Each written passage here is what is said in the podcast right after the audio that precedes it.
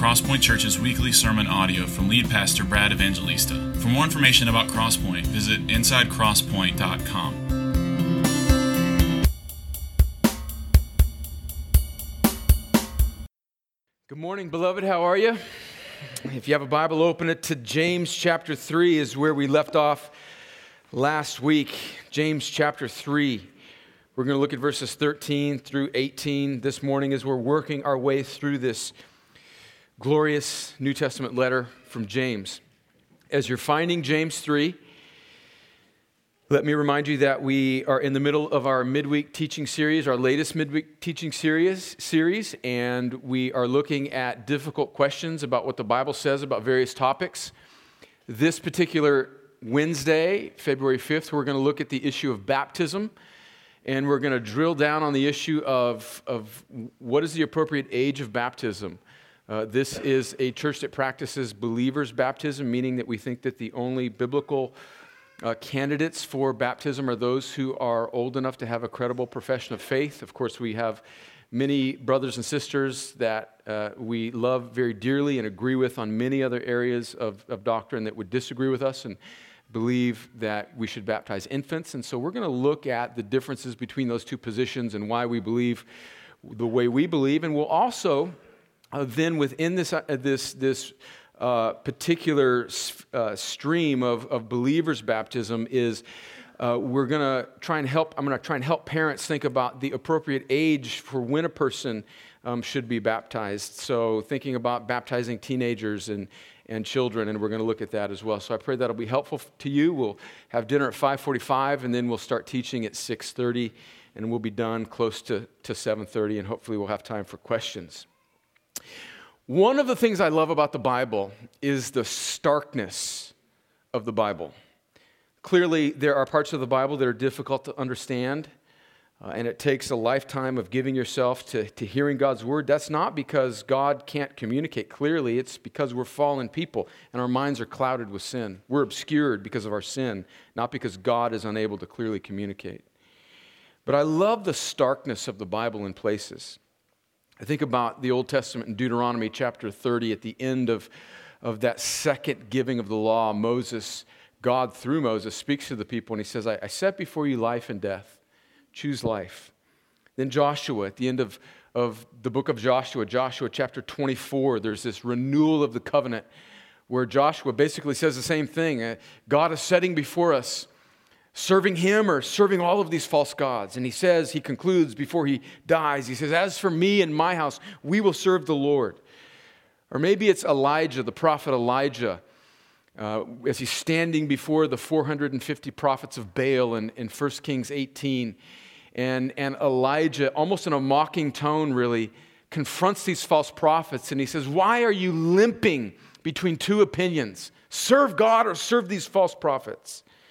Or then we go into the New Testament and we read in Romans chapter 5, where Paul basically says that there are really only two types of people in the world there are those that are still in Adam, dead in their sins, or there are those that are in Christ, made alive and in Christ, receiving all the beautiful grace of justification. And even Jesus himself, at the end of the Gospel of Matthew, in Matthew chapter 25, divides all people really into two camps. You're either a sheep or you're a goat. And the eternal destinies that await those that are in Christ will be with him forever in heaven, or those that are goats that will be separated from him and will suffer eternal damnation forever. The Bible is very clear, it's very stark. And our text this morning speaks with a similar kind of starkness about the way of life. Two kinds of wisdom worldly wisdom and wisdom from above. So let's read our text, and then we're going to contrast worldly wisdom with wisdom from above, which is James's point in this text. James chapter 3, verse 13 through 18. Who is wise and understanding among you? By his good conduct, let him show his works in the meekness of wisdom. But if you have bitter jealousy and selfish ambition in your hearts, do not be, boast and be false to the truth. This is not the wisdom that comes down from above, but is earthly, unspiritual, demonic. For where jealousy and selfish ambition exist, there will be disorder and every vile practice. But the wisdom from above is first pure, then peaceable, gentle, open to reason, full of mercy and good fruits, impartial and sincere. And a harvest of righteousness is sown in peace by those who make peace. Well, let's pray and ask the Lord to help us. And let's think deeply about this text as we hear God's word. Let's ask Him to show us Himself this morning. Lord, this, this passage leads us into a better understanding of how to live life, how to walk in the way of wisdom rather than walk in the f- way of this world. But we will completely miss the point of this passage if, if we just sort of gather up for ourselves some adjectives that point us in a direction about how we can live better lives here on this earth for 70 or 80 or 90 years. This verse isn't so much about pragmatism as it is about seeing you. Our eyes are obscured, the world is foggy. We need to see you in all of your glory and the way of wisdom that that opens up for us.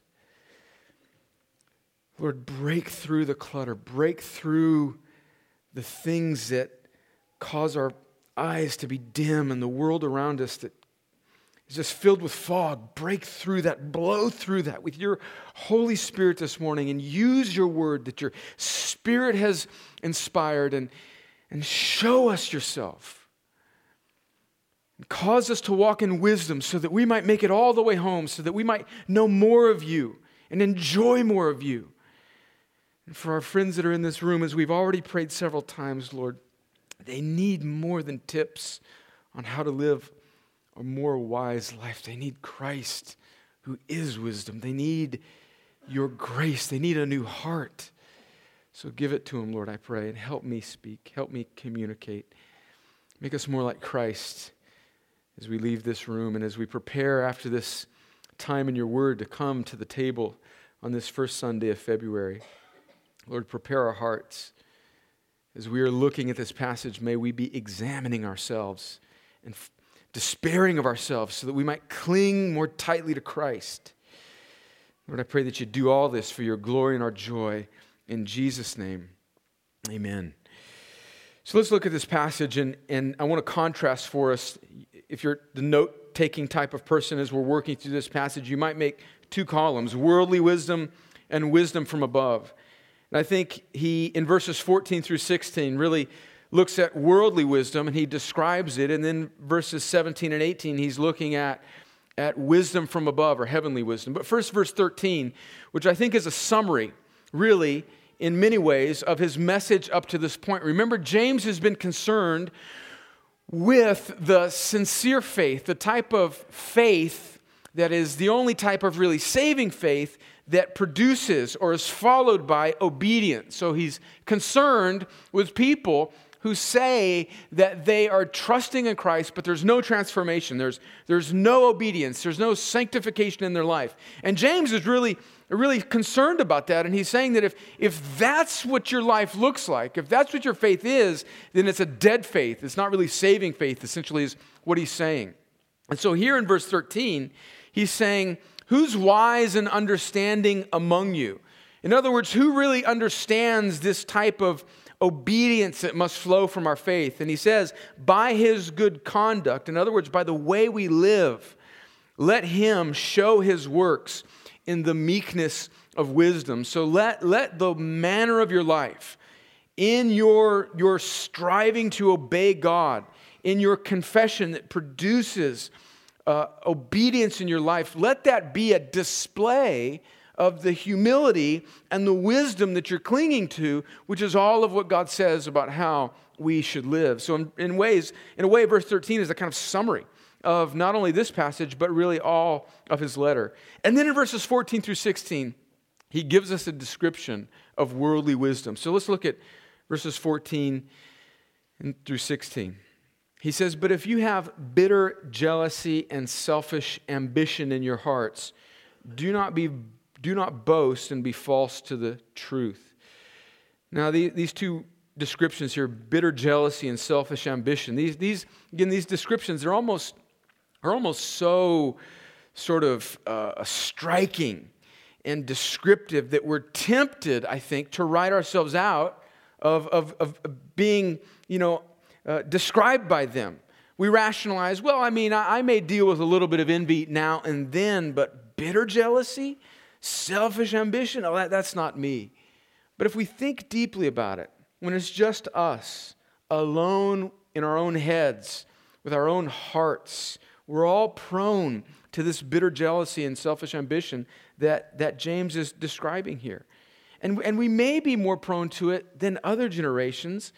Why? Because we have, I think, because of just the, the exposure that we have to each other's lives through, through digital media, through social media, we have more of a picture into one another's lives than ever before.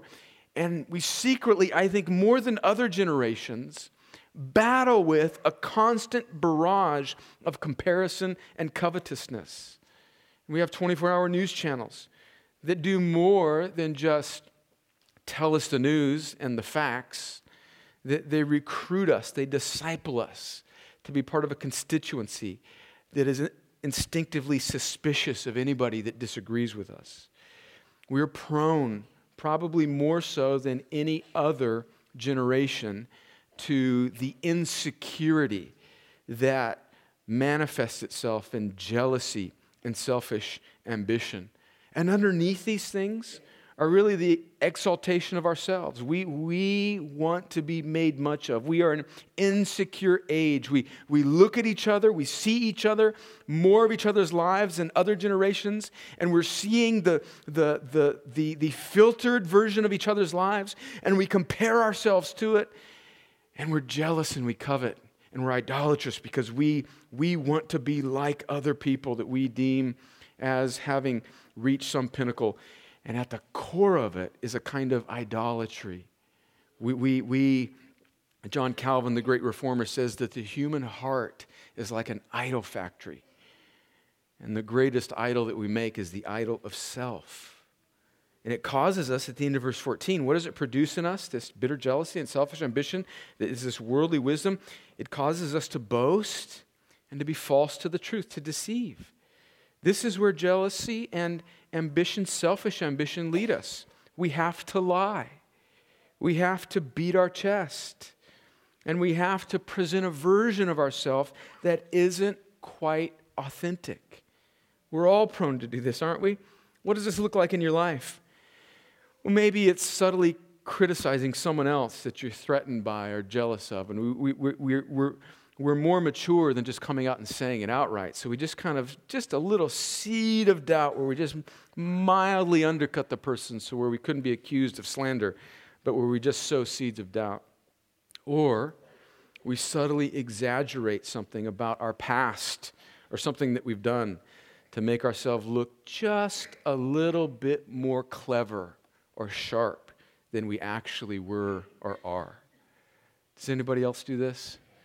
I do this a lot. I was thinking about it and just convicted, just how I'm thinking about it. And even sometimes telling stories from my past or something, it just seems like it just gets better and better every time you tell it. Isn't that just the human condition?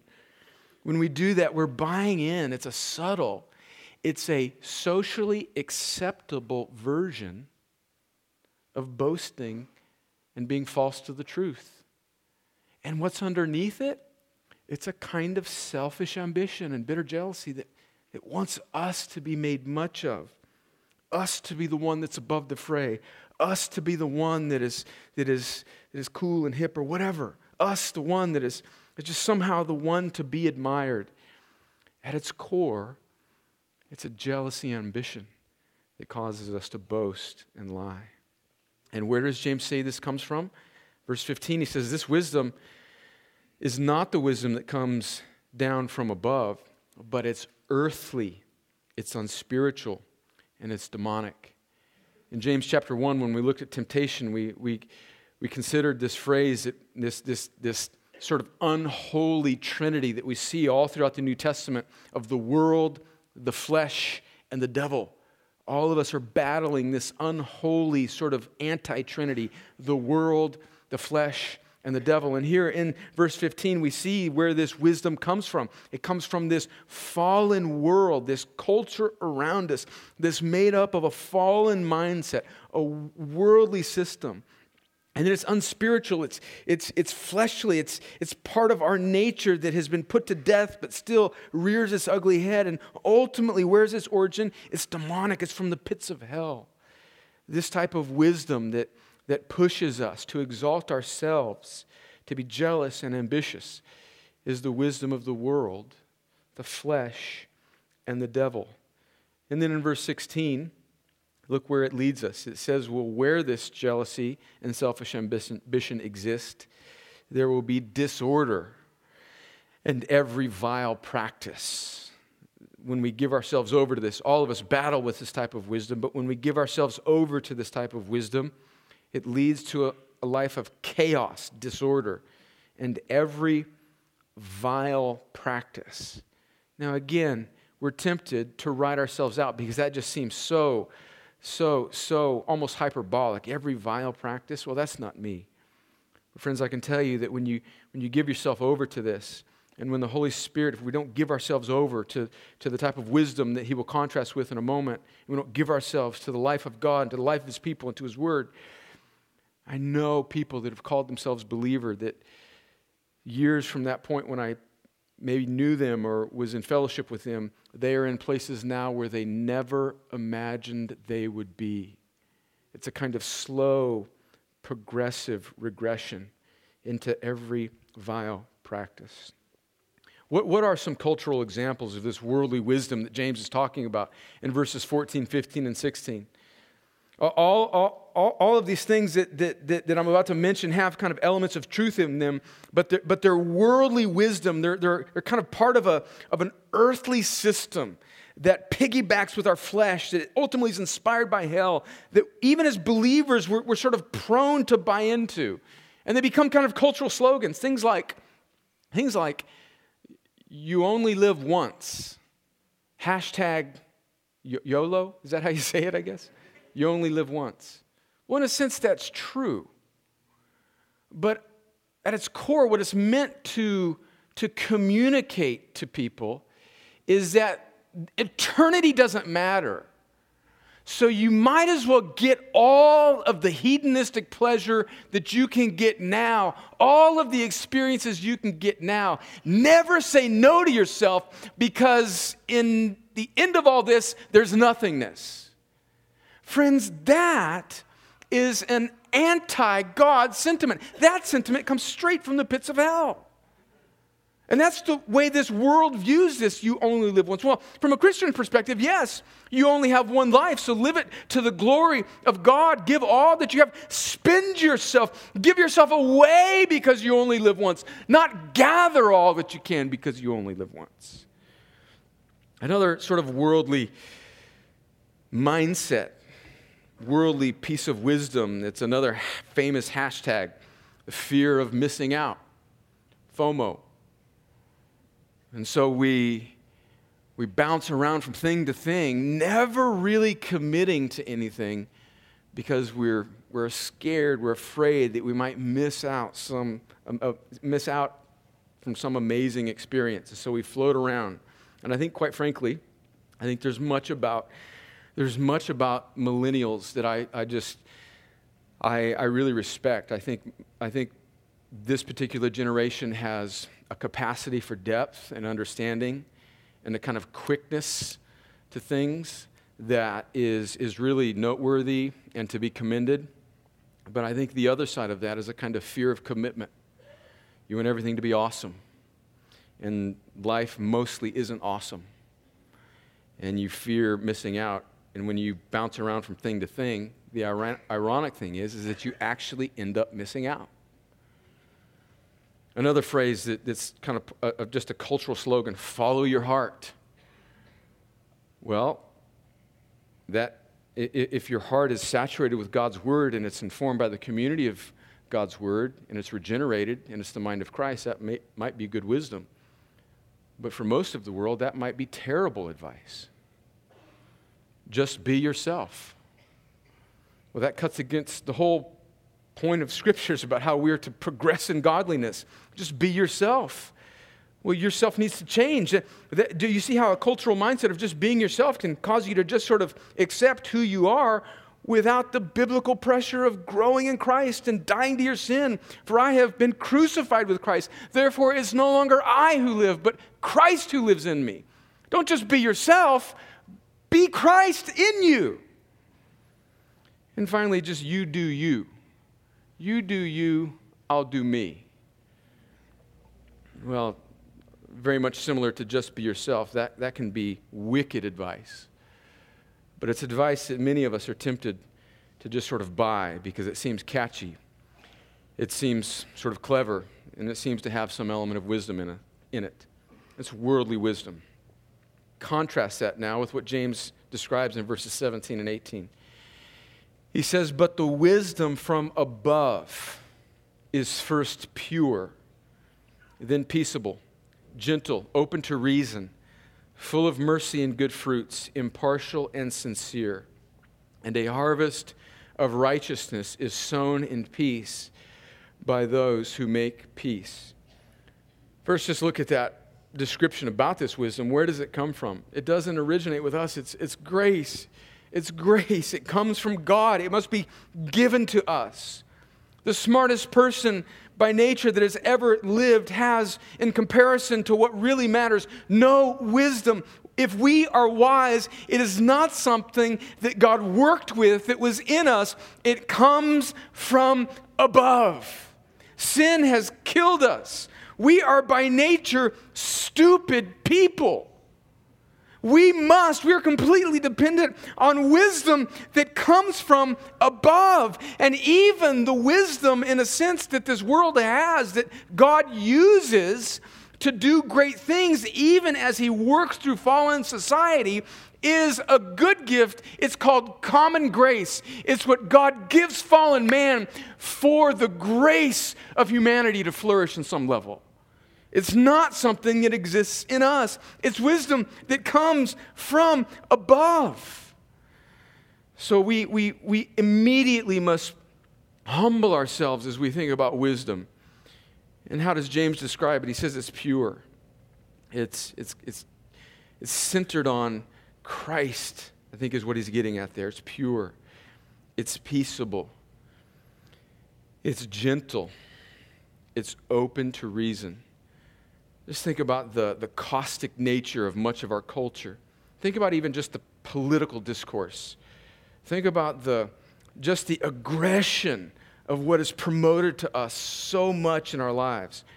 And then think about the contrast of the Christian life that James is sketching out for us here. It's peaceable, it's gentle, it's open to reason, not open to error, but it's open to dialogue and caring for. It's full of mercy is full of compassion for people that are still caught and trapped because they're dead in their sins in a worldly system of wisdom. It's not judgmental. It's not people who, who siphon themselves off from the world and lob hand grenades at the world in disgust, but it's a group of people who have been so saturated and are so aware that all that they have is from God, that it produces in them a merciful disposition to the world around them.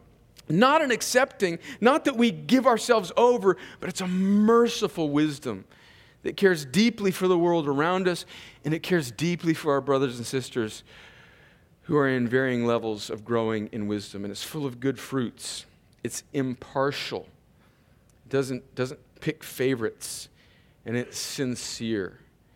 It's genuine, it's authentic. And then what's the result of that? Verse 18, James says that it produces a harvest of righteousness, which is sown in peace by those who make peace. There's this spiritual fruit, there's this righteousness that comes from people that live this way.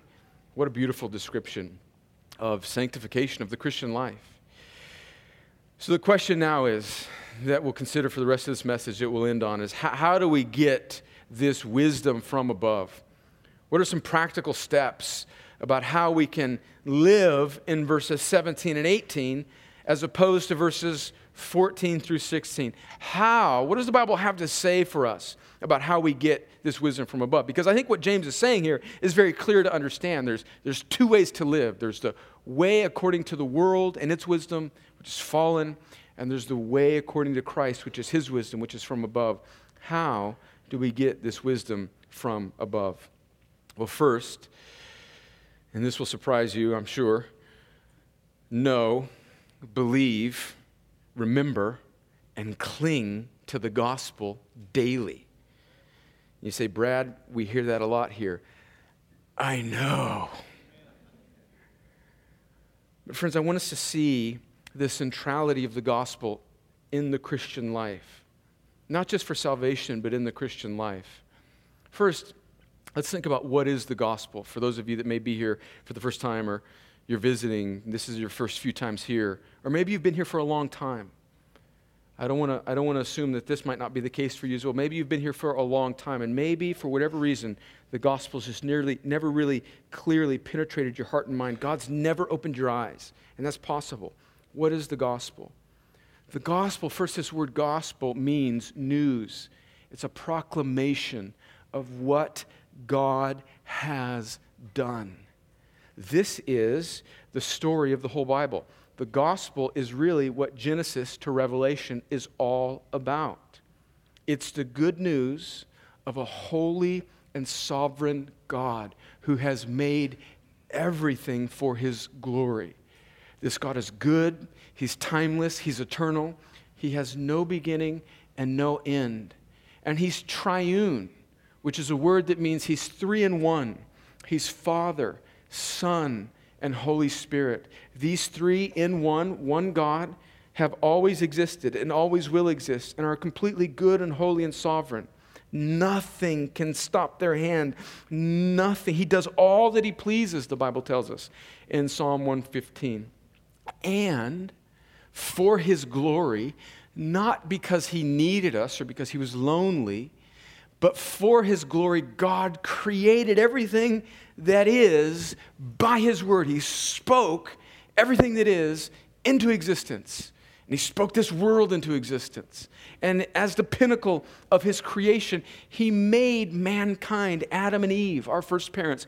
Everybody in this room descends from two people, Adam and Eve. And Adam and Eve were given the ability to obey God and to be his image bearers in creation and to steward his creation, but they willfully rebelled against God. They rebelled against God, disobeyed his command, and their sin and their rebellion separated them from God. In death, they were, they were in a sense, excommunicated from his presence. They were, they, were, they, they were separated from God. Now, this didn't surprise God. God knew this was going to happen. This is a mystery that we can't fully understand. But God, having created Adam and Eve in his image with the capacity to obey him, but also with the capacity to disobey him, he knew that they would, and he had some divine, glorious purpose in that. Because we read later in the Bible that God has prepared for the fall through his son Jesus, the good news that we're going to get to in a second. He prepared for it before the foundations of the earth. So it's not like what happened in the fall in Adam and Eve in the garden somehow surprised God. It's all according to God's sovereign good purpose that we read about earlier in Ephesians chapter 1. And Adam and Eve fell, they were separated from Him, and they are now spiritually dead. To disobey God, who is life, is to take God's wrath on ourselves, God's justice, because God is holy. He can't abide with sin. And now Adam and Eve are dead in their sins. They're separated from Him under God's just judgment. And now everything that comes from Adam and Eve, who are the fountainhead of humanity, everything that comes from them is polluted and sinful and tainted. That's us. We are all by nature sinners. We, we sin because we are by nature sinners. We aren't sinners because we sin. We sin because we're sinners. It's our nature because we flow from this fountainhead of humanity, which is Adam and Eve. And to be a sinner means that you're separated from God, who is holy, to mean that you're dead. It means that you're spiritually unable to do anything to make yourselves right with God. That's the way humanity starts off in the early parts of the Bible. And that's the way you and I start off in our birth. That's the bad news. The good news of the gospel is that God does not leave mankind in this helpless state. He, he comes to us through himself, his son Jesus, the second person of the Trinity, God in the flesh, God the Son, becomes a man. And he, where all of us as mankind have disobeyed God, Jesus completely obeys God perfectly in his life. He never sins. He's tempted in all ways as we are. He feels what we have felt, but he resists it perfectly and lives a life of perfect obedience as a full, true human. And then he lays down willingly his life as a man on the cross to bear the wrath of God the Father. So, what's going on on the cross is you see this exchange, this interaction between God Himself, the Trinity. God the Father is punishing God the Son who deserved no punishment. So, the only true righteous one is substituting Himself for all of us who are unrighteous. And Jesus takes Jesus, the perfect God man who knew no sin. The Bible says in 2 Corinthians, became sin for us. And so all of the wrath of God that should have been ours, that we justly deserved, Jesus steps in front of, substitutes himself in front of, and takes. And the Bible says that he satisfies it, he extinguishes it, he removes it. He takes it away as far as the east is from the west. And he takes that wrath and judgment and he removes it. And in place of it, he gives us his righteousness on the cross. That's what Jesus, the Son of God, is doing in his life and his death and his resurrection.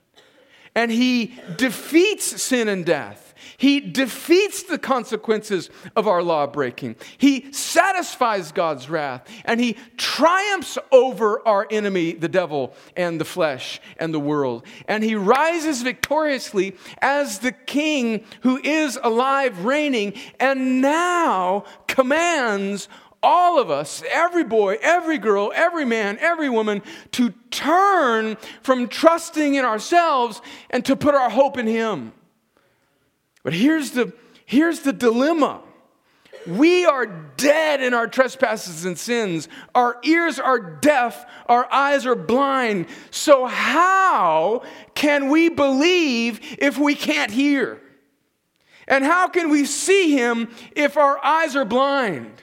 And how can our hearts love Him if our hearts are hearts of stone? Well, here's where the good news gets even gooder. When God saves people, He doesn't say, agree with this, meet me halfway.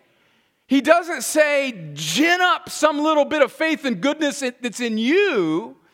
He actually gives a person what he commands them to have. He gives them a new heart. Our hearts are dead, and he does heart surgery, spiritually speaking, and he gives us a heart of flesh where there was a heart of stone. That's why Ephesians 2 says that we were dead in our trespasses, but he made us alive. He resurrects us spiritually. We were dead, boom, now we're alive. And now that new heart instantaneously is enabled to do what God says we must do, which is repent and believe, which is to turn from trusting in ourselves, turn from our old way of life, to turn from this worldly wisdom, and to trust in Him. That is a consequence of what God has already done to you, not something that you must do for God to meet you halfway. Do you get that? You must see that. That's why the good news is so thoroughly good. It's not sort of good if you will make it good. It's good all the way. It is mighty for God, mighty to God for saving sinners. And he makes us alive. Now, think about this logically. If God has done all of that to make his people alive, those whom he saves, if he has sent his son to bear the weight of their sin and caused his son to suffer on the cross, to rise again, and if he has resurrected you and given you a new heart, he is so radically committed to you making it all the way home that that gospel isn't just the good news for that moment of salvation but that gospel is the good news of God's eternal commitment to bringing you all the way home to himself so do you see how the gospel is not just a set of facts that you must believe at the beginning of life in order to have new life or to sort of sign some fire insurance policy for eternity. But the gospel is so overwhelmingly good. It's so gloriously gracious. It's so full of mercy. It is so God centered that it overwhelms our hearts. And it's not just the moment of salvation, but it's God's commitment for the whole process of salvation. And so we rest in that. We live from that. We believe it. We remember it. We cling to it daily. And it not only saves us in the moment, it transforms us day and day as we remember God's commitment, not just to wipe away our sins, but to make us like Jesus and bring us all the way home. And when we see that, friends, we see that the way that we get wisdom is centered first in knowing and depending and deepening our appreciation and our worship for God for the good news of the gospel, for what He has done to save us. Tim Keller's a, a pastor in New York City, and he wrote a little article called The Centrality of the Gospel. And listen to this. He says, I think this is so spot on. He says, the main problem then in the Christian life is that we have not thought out the deep implications of the gospel. We have not used the gospel in and on all parts of our lives. All of us, to some degree, live around the truth of the gospel but do not get it. So, the key to continual and deeper spiritual renewal and revival is the continual rediscovery of the gospel. So, how does that work out in the context of our text this morning how, and how we get wisdom? Okay? I think I became a Christian. I think I received the gospel. I think I was born again sometime around in March of 1989 my senior year in high school. My older brother shared the gospel with me over the course of several years. Eventually, it broke through, and there was this evangelist that was in town doing a crusade. And he preached the gospel. My brother and sister in law took me to this crusade. And that was like, the, I think, that was the moment of my birth, my rebirth. And now I'm 31 years in. And how now do I pursue wisdom? How do I fight sin? How do I live in a way that's pure and peaceable and gentle? Not by moving on to the deeper parts of the Christian life, but by going deeper in really the only part of the Christian life, which is the good news of the gospel. I remember God's radical commitment to me. I know that the gospel is not just the wiping away of my sins, but it's that God's Spirit has been given to me, that He is sanctifying me, that He has taken my sin, even the sins that I still struggle with, and He's, he's removed it, He's died for it. And so I, I'm freshly humbled I'm fresh, my heart is freshly warmed by the fact that God isn't just my Savior, but He's my Lord and He's my Father. And it deepens me, it plants me deeper, it anchors me, it, it equips me, it blows away the fog, it reclarifies for me the most important thing in the universe, which is God's saving of sinners, me in particular in this moment, and God's promise that I will make it all the way home. And it it girds me up to walk in the way that I know He has said I will walk in. That's how we believe and remember and cling to the gospel daily. Friends, do you know the gospel?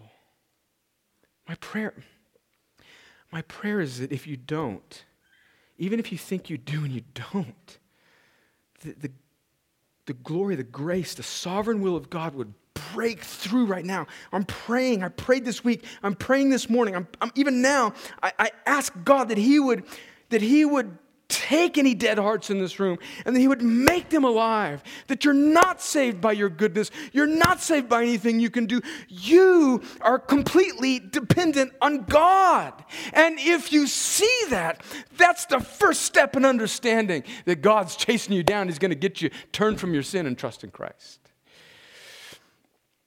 Second way that we get wisdom from above Again, this may seem elementary, but it's, it's just foundational. Take in God's word. I don't want to spend much time on this. I, I, I think we talk about it a lot. Just, friends, expose yourself to God's word. That's why we preach through books of the Bible. That's why we spend most of our time. I, I don't, I'm not, uh, we want to just, I was talking to a sister this week in the church, and she said, I just appreciate how you guys just take books of the Bible and work your way through them because she says, I think I understand James better now, and I think I understand Romans better now. And I said, You're right, sister. I don't, I don't want you to remember any sermons. I don't have really anything good to say. I don't have, I don't, I don't have anything particularly good to say. But I, I think I can read God's word along with the other pastors here, and I think we can explain it. And as we marinate in God's word, it changes us. Psalm 19, verse 7 The law of the Lord is perfect, reviving the soul. The testimony of the Lord is sure, making wise the simple.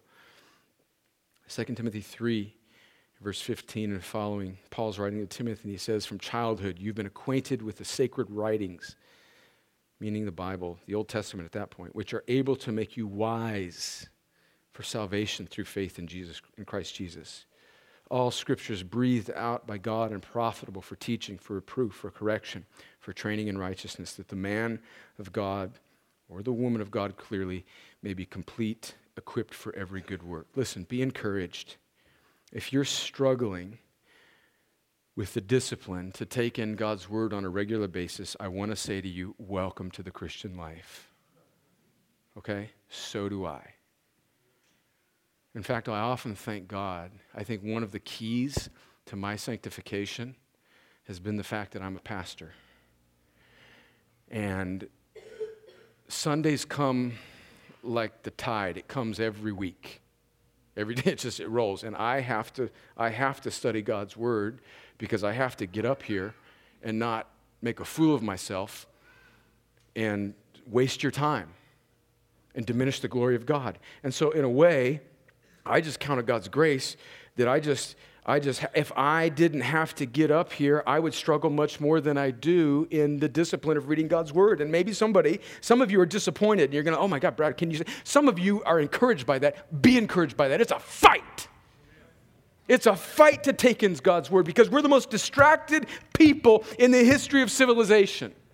We are like lab rats on some experimental drug. And we just scurry off. We, we can't we can't keep our attention focused for more than 30 seconds, this world we live in. So I'm saying to you, I'm not saying that to shame you, I'm saying that to say that's the way it is, friends. But fight. Remember the gospel. God's committed to you. He has promised that you will make it all the way home. He's given you a new heart. Greater is He that's in you that's in the world. So fight. Be encouraged. Roll up your sleeves. You fall down one day, get up the next. We understand grit in every other area of life. We understand that if you want to run a marathon, you got to train. If you want to lift a certain amount of weights, you got to train. If you want to do this, you got to train. If you want to learn some skill vocationally, you got to train. It's the same way in taking in God's word. Apply it here too and give yourself grace and fight. Maybe you started a Bible reading plan and you stopped January 10th and now it's February 2nd. Well, guess what? It's February 2nd. Pick up your Bible and read it. Some suggestions just read an epistle in one sitting. Start with the Gospel of Mark. It's short and quick, to the point. Read a proverb a day, read a psalm a day. Fight, fight, fight, fight, dear friend. Fight to read the Bible. Thirdly, finally, plant yourself in an ordinary church that teaches the Bible faithfully. I think this is the pathway. I think this is the incubator of wisdom. And I use the word ordinary intentionally and on purpose. Why? Because most of life is pretty ordinary. And most of us are pretty ordinary. And I think one of the spiritual battles that a lot of us face, I think one of the tricks of the enemy is this addiction to awesomeness that we have in the American culture. And what it does is it trains us unhelpfully to live on endorphin rushes spiritually. But that's not how the Christian life is. This is the problem I have with awesome churches. They have to keep being awesome Sunday after Sunday. But the Christian life is not awesome. So beware of churches that are awesome. It's just, it's just not the way it is where everything has to be cool, where everything on the stage has to be a big production. And week after week, it's just the best. It's the greater. It's this. We're pushing. We're going. We're ah, ah, ah, ah. And it just never actually gets there. It's not the way we're designed. We're, we're fallen people and we're fighting to grow in Christ. Yes, we're pursuing excellence, but there's this beautiful truth of the quiet, peaceable life of obedience. The addiction that we have to awesomeness in our culture is a kind of idolatry and selfish ambition itself. Ordinary, imperfect communities and churches and groups of people in a local church that are fiercely committed to God's word and living it out are the incubators for this way of wisdom that James is sketching out for us. We grow through plowing, through plodding, through stretching, through straining, and listen to this, through enduring with other people that aren't that awesome like us. In fact, I think that's part of God's design for wisdom. He has designed us to glean and to grow in wisdom as we learn to deal with one another in all of our cumulative sort of lack of wisdom, but together we have a communal wisdom that God uses to help us grow in wisdom as we put ourselves in that type of Bible saturated community. We deal with one another. We deal with our imperfections. We have to have patience with one another. We have to give patience. We have to receive patience. We have to assume the best towards one another. We have to accept one another in our varying levels of maturity. And part of that is how God calms us down and grows us and makes us understand the world in a more wise, biblical way, and He gives us grace. One of my favorite books about church life and pastoral ministry is this book called The Work of the Pastor from this Scottish pastor back in the mid 1900s called William Still, named William Still. I've read this quote before, I love it. He's talking more about pastoral ministry, but I think there's application here to just this sort of plodding, faithful, ordinary, unspectacular kind of culture of wisdom. And part of the way God brings that wisdom is by us having to deal with one another in our non awesomeness and how He grows us together. This is what Still says. Next to the ministry of the word, the most fruitful pastoral duty is to help all sorts of odd sheep live together. He's talking about us, by the way. And show them how to live in the world among goats without becoming goats. That's, that's wisdom, right? The testimony of a true Christian church ought to be how Christians love one another, including the oddbods. in other words, weirdos. Remember, Jesus loves nerds. Christ likes oddbods. See? Still agrees with us. I sometimes say that nearly all the fruitful Christian ministers and fruitful laymen I know are oddbods. I, I, I identify and agree with that. But they are oddbods with a mission, a mission to fit other oddbods along with themselves into a fellowship. We grow together. We're patient with one another. We're peaceable. We're open to reason. We're full of mercy. We're sincere. Our heads are on a swivel for people that seem like they're on the outside. This is how you grow in wisdom. You grow in wisdom not by seeing wisdom so much as a commodity that you must gain so that you can live life in a more successful way. But you grow in wisdom as you live life in community, getting your eyes off of yourself strangely and caring about other people, being peaceable, gentle, pursuing purity, being open to reason, full of mercy, caring for other people more than you care for self. And as a byproduct of that, you, you cultivate a kind of way of wisdom in your life. And what happens in your life? A harvest of righteousness is sown. So you just go to sleep and you get back up and you do life with people like that. And just somehow or another, mysteriously, a harvest of righteousness, a way of wisdom grows in your life, and you just become a stable type of person whose feet are on the ground, who has a good head on your shoulders, who's growing in Christ, who's caring more about others than yourself, who's growing in wisdom. And God uses that type of ordinary, unspectacular, anonymous life for beautiful, beautiful things. Beautiful things. And you put a bunch of those people together. Oh, friends, when you do that in a church, beautiful things happen. Beautiful things happen. And I think that's happening here. Let's keep doing it. Let's keep doing it. We come now to the table, to the, to the communion table. And it reminds us to look to Christ, to look to one another. In just a moment, we're going to take a little piece of bread. And we're going to take a cup. And we're going to re confess, we're going to reaffirm we're going to say again that our hope is not in ourselves, that this bread represents Jesus that was crucified on a cross for us. His body was broken for us, He died for us, and His blood was spilled to wash us from our sins, to, to make us His own.